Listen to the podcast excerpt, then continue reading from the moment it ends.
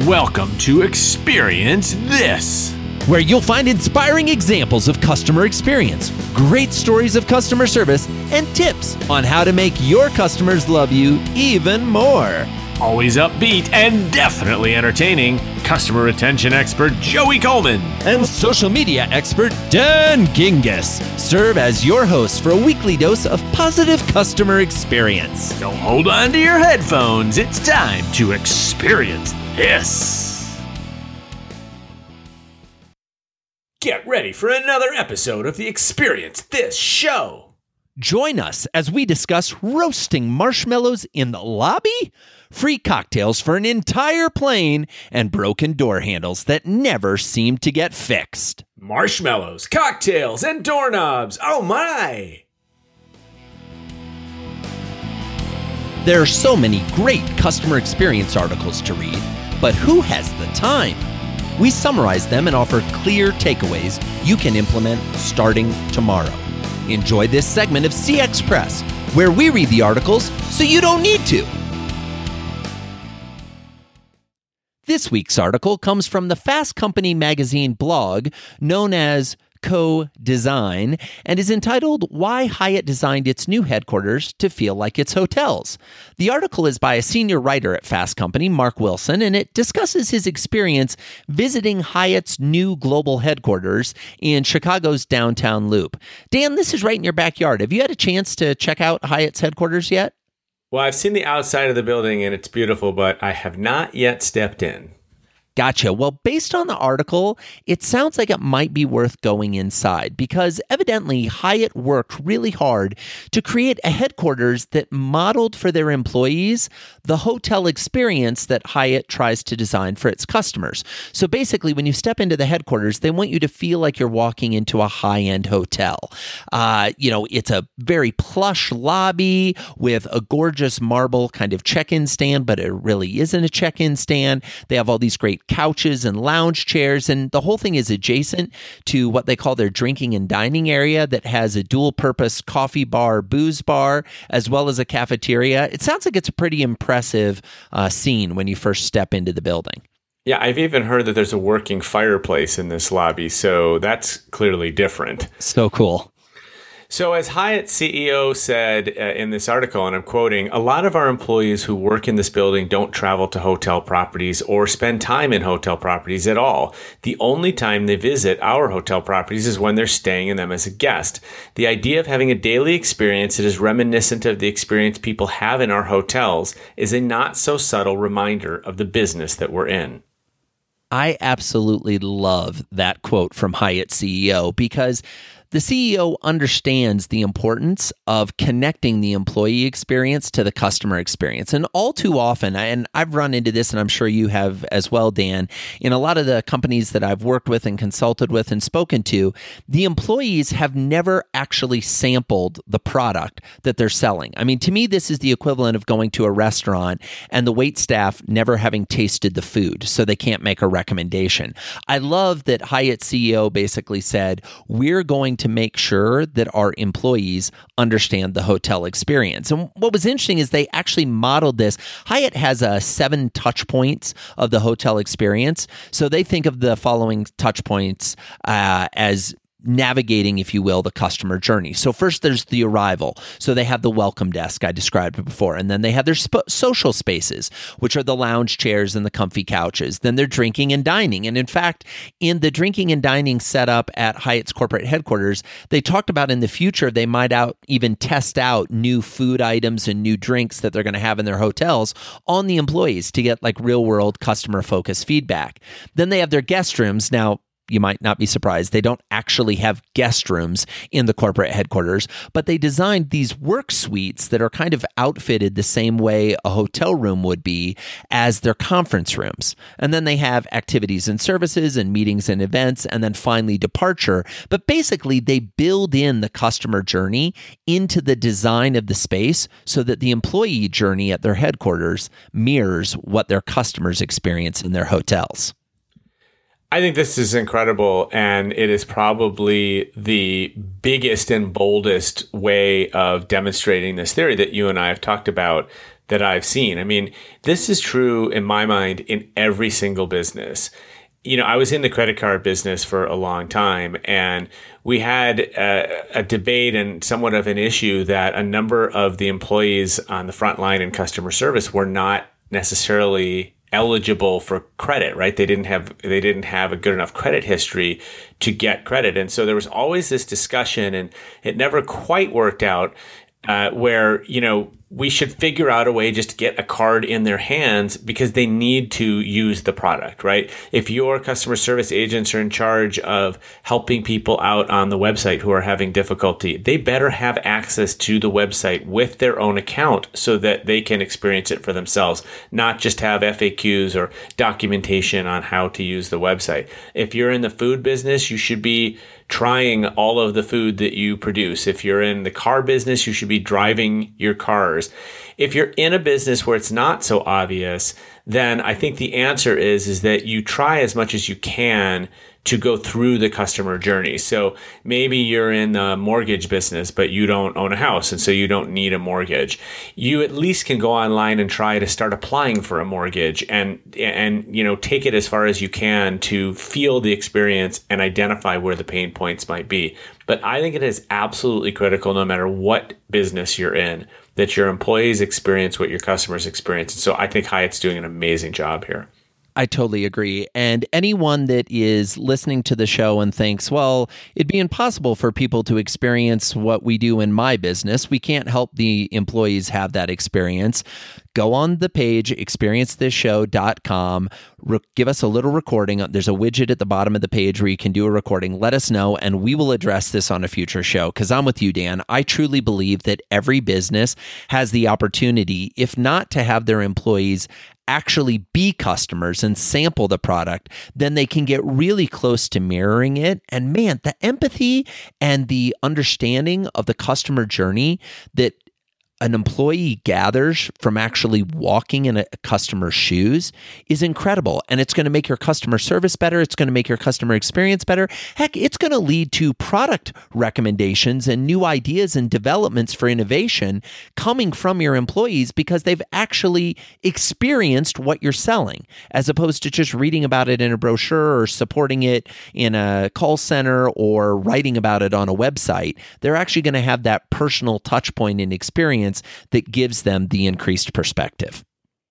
I totally agree. And I liken it to when you're in a restaurant and you ask the waiter or waitress about a particular menu item and the difference in the experience of whether you get, oh yeah, I've had that, it's amazing, here's what it tastes like, here's, you know, why people like it, or you get I have no idea because I've never tried it. Exactly. And, and it's like, or even like a same with like a sommelier, right? You've got some that will tell you, you know, all this detail about the wine because they've actually had it, and others that'll be like, well, I think it's fruity. It's like uh, that doesn't really help, right? Thank, thank you. I don't believe you get to call yourself the sommelier if you're not sure. You know, exactly. I, I, I, totally agree. And what what's fascinating about, I, and I feel like restaurants are a prime example of this. Dan, in the typical restaurant, at least in the United States, uh, the wait staff are not highly compensated in terms of their base salary. The majority of restaurants, they earn their money based on tips. And so, but a lot of them show up at the restaurant before their shift having not eaten. And so the ability of a restaurant to say, we're going to take care of our employees by feeding them. And what we're going to do is just do it family style. Bring out all the specials that are available that night. Have your wait staff gather around, let them dish up and kind of as you were maybe as a kid at the Thanksgiving table, right? You have to take at least a spoonful of everything and then go around and have the chef describe why it is that this item is on the menu and what the flavors are and why they like it and actually have the employees taste it because I don't know about you when I'm at a restaurant if I especially because I travel so much I'll ask you know oh what do you recommend because lots of times I'm going to a restaurant I've never been before if they say to me, "Oh, I just tried the lobster mac and cheese uh, at the beginning of my shift. It was incredible. The chef does such a great job with that. I'd really recommend that." Guess what? That's what I'm ordering because I feel like there's a little bit of a vote of confidence from the employee that they believe in the product as well because they've experienced it. That's funny. I started doing that a couple of years ago where I go look at the menu and I usually find a few things that I'm interested in. But the very first question I always ask is either what's your favorite or you know what's the most popular or what do you recommend and more often than not that sways me and then what I'll do is, of the two or three that I've selected, depending on what they've suggested, I might add one to the list. And then I'll give them the list and basically say, bring me the best one. And it might be like a chicken dish, a beef dish, a seafood dish, because I don't really care, but I just want the one, or I'll say, like, bring me the one the chef is the proudest of. Or bring me, or uh, actually, one way I love to ask it is, what is the one dish that I cannot leave here without trying? Oh, I love it. That's and that perfect. gets them really thinking because they know they want to give a, a really good answer. And I'll tell you, I'm rarely disappointed when I have that dish. I agree. I agree. So I think the key takeaways from this article you need to strive to have your employees experience the same things your customers do and make sure that happens as often as possible. It builds empathy, it leads to insights. This is a really powerful thing that every business can do. Don't don't get caught up in the fact that we're talking about the interior design of Hyatt's corporate headquarters, okay? What we're really talking about here is the fact that they gave the experience to their employees that mirrored the experience their customers had.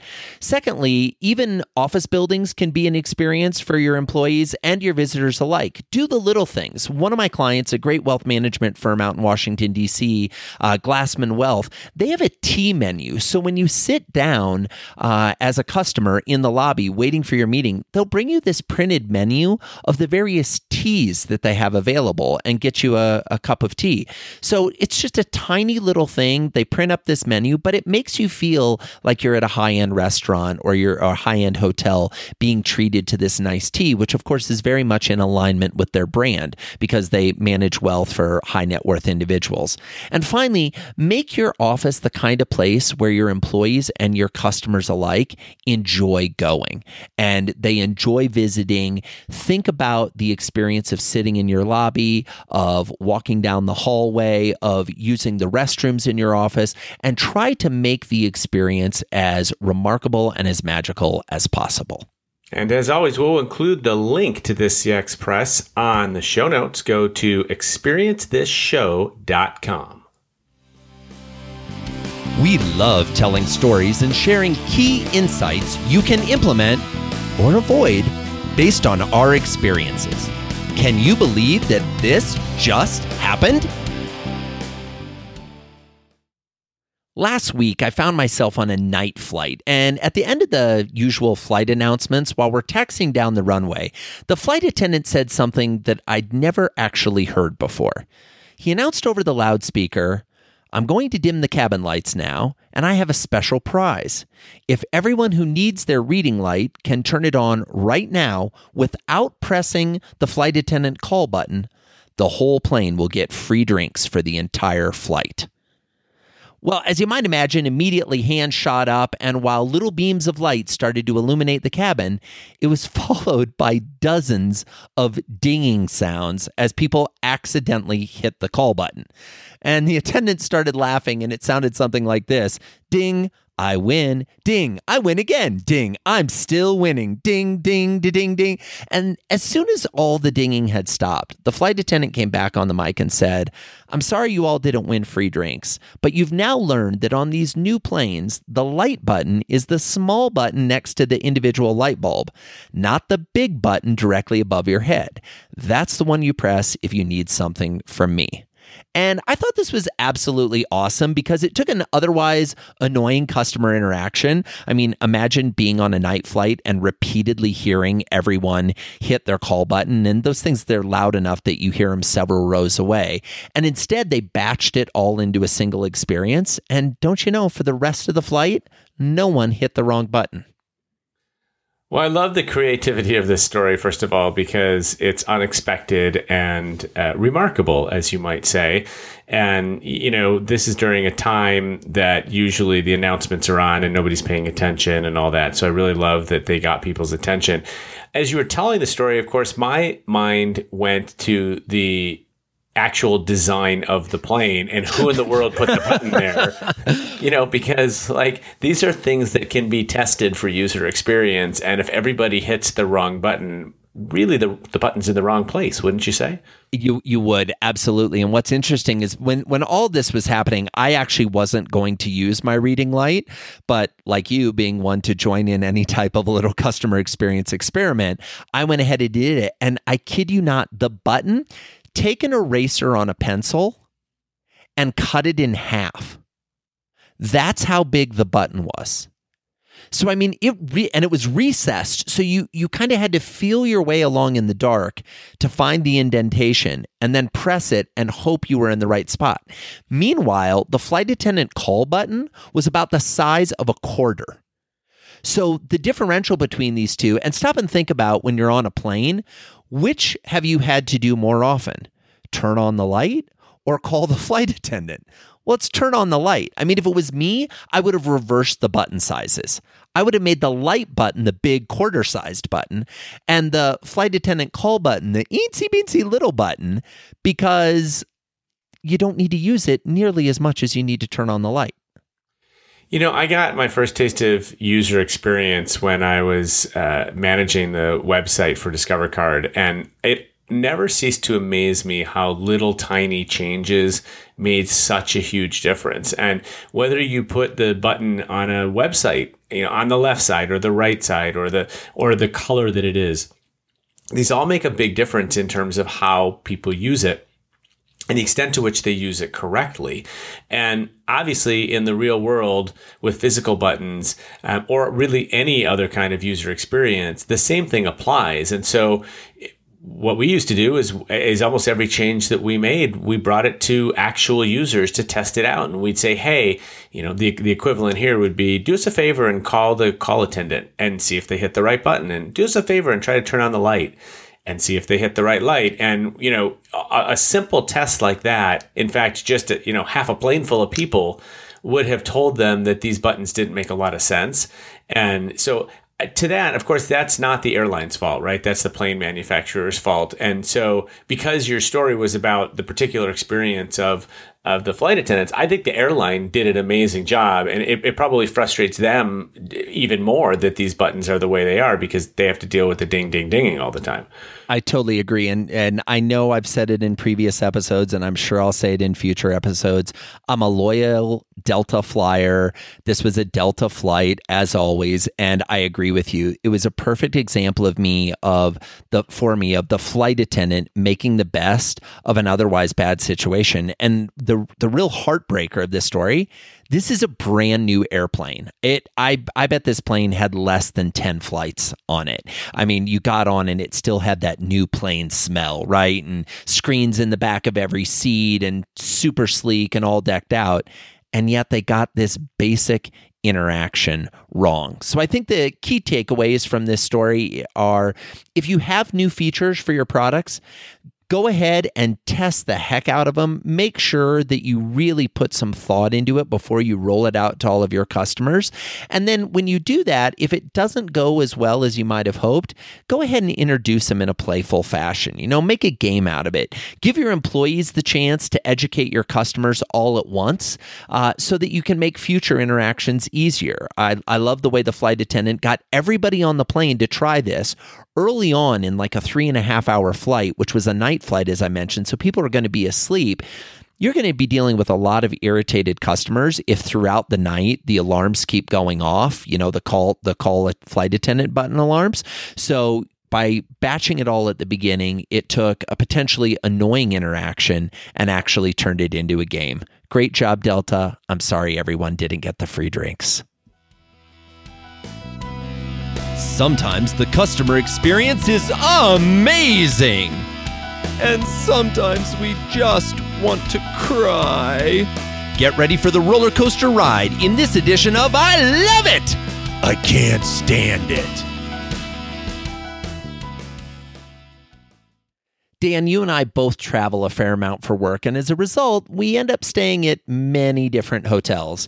That home away from home is a place that is ripe with opportunity to create an incredible experience or an absolutely horrific experience. So let's talk about the things we love and the things we can't stand about hotels. Well, the first thing that I love, and I love this about more than hotels, is honesty. Quick story I stayed at a Hilton hotel once in Louisville, and on the Hilton app, you can actually select your room ahead of time. So I went ahead and I did that. I go to check in, and the woman says, Mr. Gingiss, I see that you selected a room on the app. I said, Yes, I did. She said, Can I be honest with you? I said, Always. She said, You didn't pick a very good room.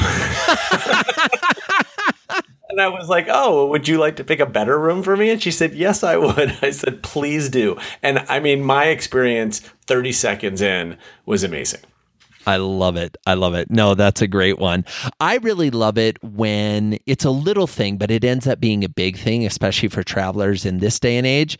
When they have an outlet that's either part of the nightstand table or the lamp that's sitting on top, like at the base, has a little plug.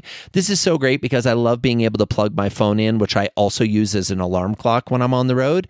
So the ability to just kind of plug that in and have it right next to the bed uh, is a little thing that makes a huge difference. I absolutely love it. For sure. And knowing that most people do like to sleep near their phone, that's a big one. Uh, I really love when budget hotels offer the same or better amenities than expensive ones. And one of my favorite brands uh, is also a, a Hilton property, it's Hampton Inn. And for a rate that is usually less than $100, you get a big clean room. You get a free hot breakfast that my wife likes to point out always has Belgi- a Belgian waffle maker. Oh, the waffle maker's a big fan, especially when traveling with the family. My boys love that. Yep. You get a, a decent gym that often has a pool. You get free Wi Fi. And even a couple times that I've been at uh, at Hampton Inns, you get little extras. Like once I walked into the room and, and they had left some candy and a handwritten welcome note for me. And I just really like that because those are some of the things you expect, you know, from a three or four hundred dollar a night hotel. But when you're paying under a hundred dollars and you're still getting that, it's amazing. Totally agree. You know, one way to make any hotel seem like a high end luxury hotel is to have really fluffy towels. You know, it's such a tiny little thing, but as a general rule, that's one aspect of the hotel that every guest is going to experience, or almost every guest. You know, not every guest is going to watch the pay per view movies, not every guest is going to order room service, but pretty much every overnight guest is going to take a shower in the morning. And if you have really fluffy plush towels, it's such a great way to start the day, and often one of the, in many ways, the last major touch points with something that's in your hotel. So, huge opportunity there. Well, and I have a feeling you may agree with me on this one as well, but how about a free bottle of water? I mean, it used to be that all water was free, right? And then all of a sudden, everybody started drinking bottled water and a new industry was born. And I'll tell you, I don't know what it is, but no matter where I am in the world, I'm not really excited about drinking water out of the bathroom sink in a hotel. I don't, I'm not sure why. I mean, even if I'm in a, you know, a, a city that I know is perfectly safe. It's not the water quality so much that I'm worried about, but it just sort of feels gross to me. I think because so many other people have used that bathroom. Right. And so the bottle of water, I mean, I don't care if it's the one from Costco and it's, you know, 40 cents a bottle. It's a lot it's worth a lot more than that to me. And so I would really appreciate that. And I love it when that happens. I totally agree with you. The free water is key. Staying hydrated when you're on the road is so important. And to get comped the water as opposed to paying $4 for one in the hotel vending machine, it's such a little thing. I would rather have the hotel increase the room rate for the evening by three or four dollars and put two free bottles of water in the room then make me pay for it. So I totally agree with you. How about some I can't stand it? What are the things that drive you crazy about hotels, Dan? Well, first and foremost, and this is a pretty basic one, people, is when the room is not clean. Now, I don't mean the hotel room that I actually stayed at once that was in New York City and they I knew I was in trouble when they brought me down to the basement Oh. They show me this room, and I am not kidding. Three roaches scurried out of the way when we opened the door. I'm not talking about that kind of not clean. I'm just talking about the little stuff like, you know, you notice some hair in the bathtub, or you're walking around with your shoes off and like there's something on the floor. And it just kind of gross because you don't want to be reminded that other people have lived in this room. I totally agree with you. And taking that one step further, while I appreciate the challenge that housekeeping has of getting the rooms cleaned and getting them turned, it drives me a little bit crazy when they're knocking on the door before 9 a.m. to clean the room. You know, I sometimes, uh, by the nature of my work, I arrive at a hotel very late. And so I might get to sleep in just a little. And to be woken by housekeeping trying to clean the room I'm in at, you know, 8 a.m. I once had it at 7 a.m. Housekeeping was like trying to clean the room. And I'm thinking to myself, really? Most people aren't out and about just let me sleep a little longer. Yeah, that ain't right. That ain't right, man. Uh, another one that I can't stand is when the basic room is not big enough for a family of four to fit comfortably. I understand that if you have a family that is bigger than four, you may need two rooms. But it does seem to me, especially when you have young kids who you know can't stay by themselves, that a family of four should not have to divide up into two rooms. So I really can't stand it when we get a room and like the four of us can't even walk around without bumping into each other. Totally agree. In fact, taking that one step further, I'm one of seven kids. So growing up, we had a lot of people in the room, and nine people in the room, I get that's excessive, right? So regularly, we'd request an adjoining room. And I sometimes do this when I'm traveling with my family now, or even just a room on the same floor. And what drives me bonkers is when you're checking in and you ask for this, and they make it seem like you're asking it for them to give you their firstborn child. I'm like, folks, you have a hotel room, hotel rooms, you have multiple rooms all over this property. Why can't you just find two that are close to each other? They don't even need to be adjoining. Just put them on the same floor, a couple doors down. That's totally fine by me. One thing that I can't stand that I think is so avoidable is when there are no extra Kleenex boxes or toilet paper or pillows. All the things that we are definitely going to have to call and ask for if we run out of. It would actually be easier for, they would make it easier on themselves if they would stock these so that the customer did not have to call down to replace it. But when you, you know, grab a Kleenex and it's the last Kleenex, I mean, that sucks at home. But when you're at a hotel, that really sucks. Totally agree. I, uh, taking it one step further, when something's actually broken in the hotel, I was at a hotel recently where the door handle to the adjoining room was completely broken. And to be candid, I wasn't entirely sure that the door was locking and latching. I call I was there for 3 nights. I called the front desk the first day when I arrived and noticed this. And then I proceeded to call them each day of my stay. When I'd get back to my room after being gone all day, I was like, oh, is the door handle? Nope, the door handle still isn't fixed. And I would call down and they'd say, oh, we'll send engineering up tomorrow, first thing. And I'm like, not before 9 a.m. And but they never sent them. It was it, this the door handle still wasn't repaired when I left. It's the little things that make you feel comfortable and safe and secure in the hotel that really contribute to the overall experience. Totally agree. And that is another example of I love it and I can't stand it hotel edition.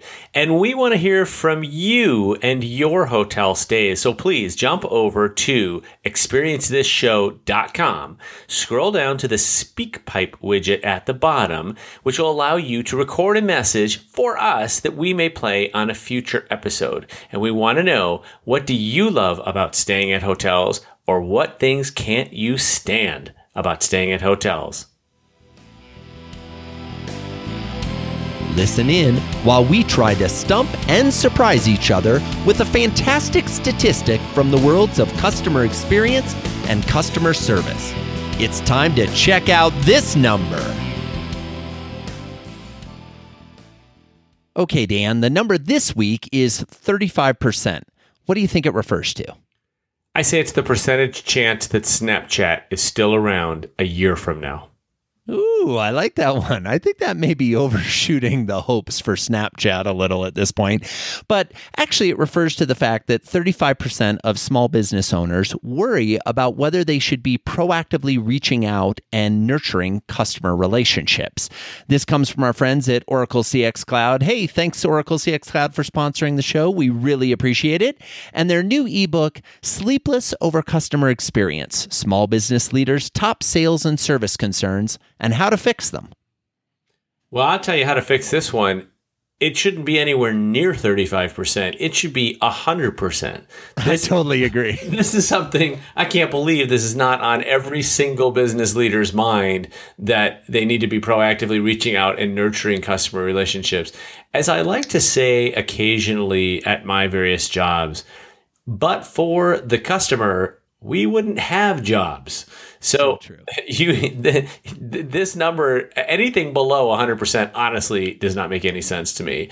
And proactively managing the customer relationship is so important because customers, especially ones that are unhappy with you, are not going to always tell you. And so checking in with them is really important to, to see how they're doing. And today's customers have so much choice out there that if you're not making a lasting impression, they are going to find somebody who is. And it is, and the barriers to entry are so low and the barriers to switching are so low that this is a great way to lose customers. So, Great stat from our friends uh, at Oracle CX Cloud, but at next time, I want to see that number higher. Absolutely. And again, Oracle is just reporting what the survey said. And folks, if you're a small business owner and you are not proactively paying attention to your customer relationships, start doing that today. In the meantime, check out oracle.com slash Inc. report, that's INC report, to access this PDF and learn more about ways that you can create great experiences for your customers.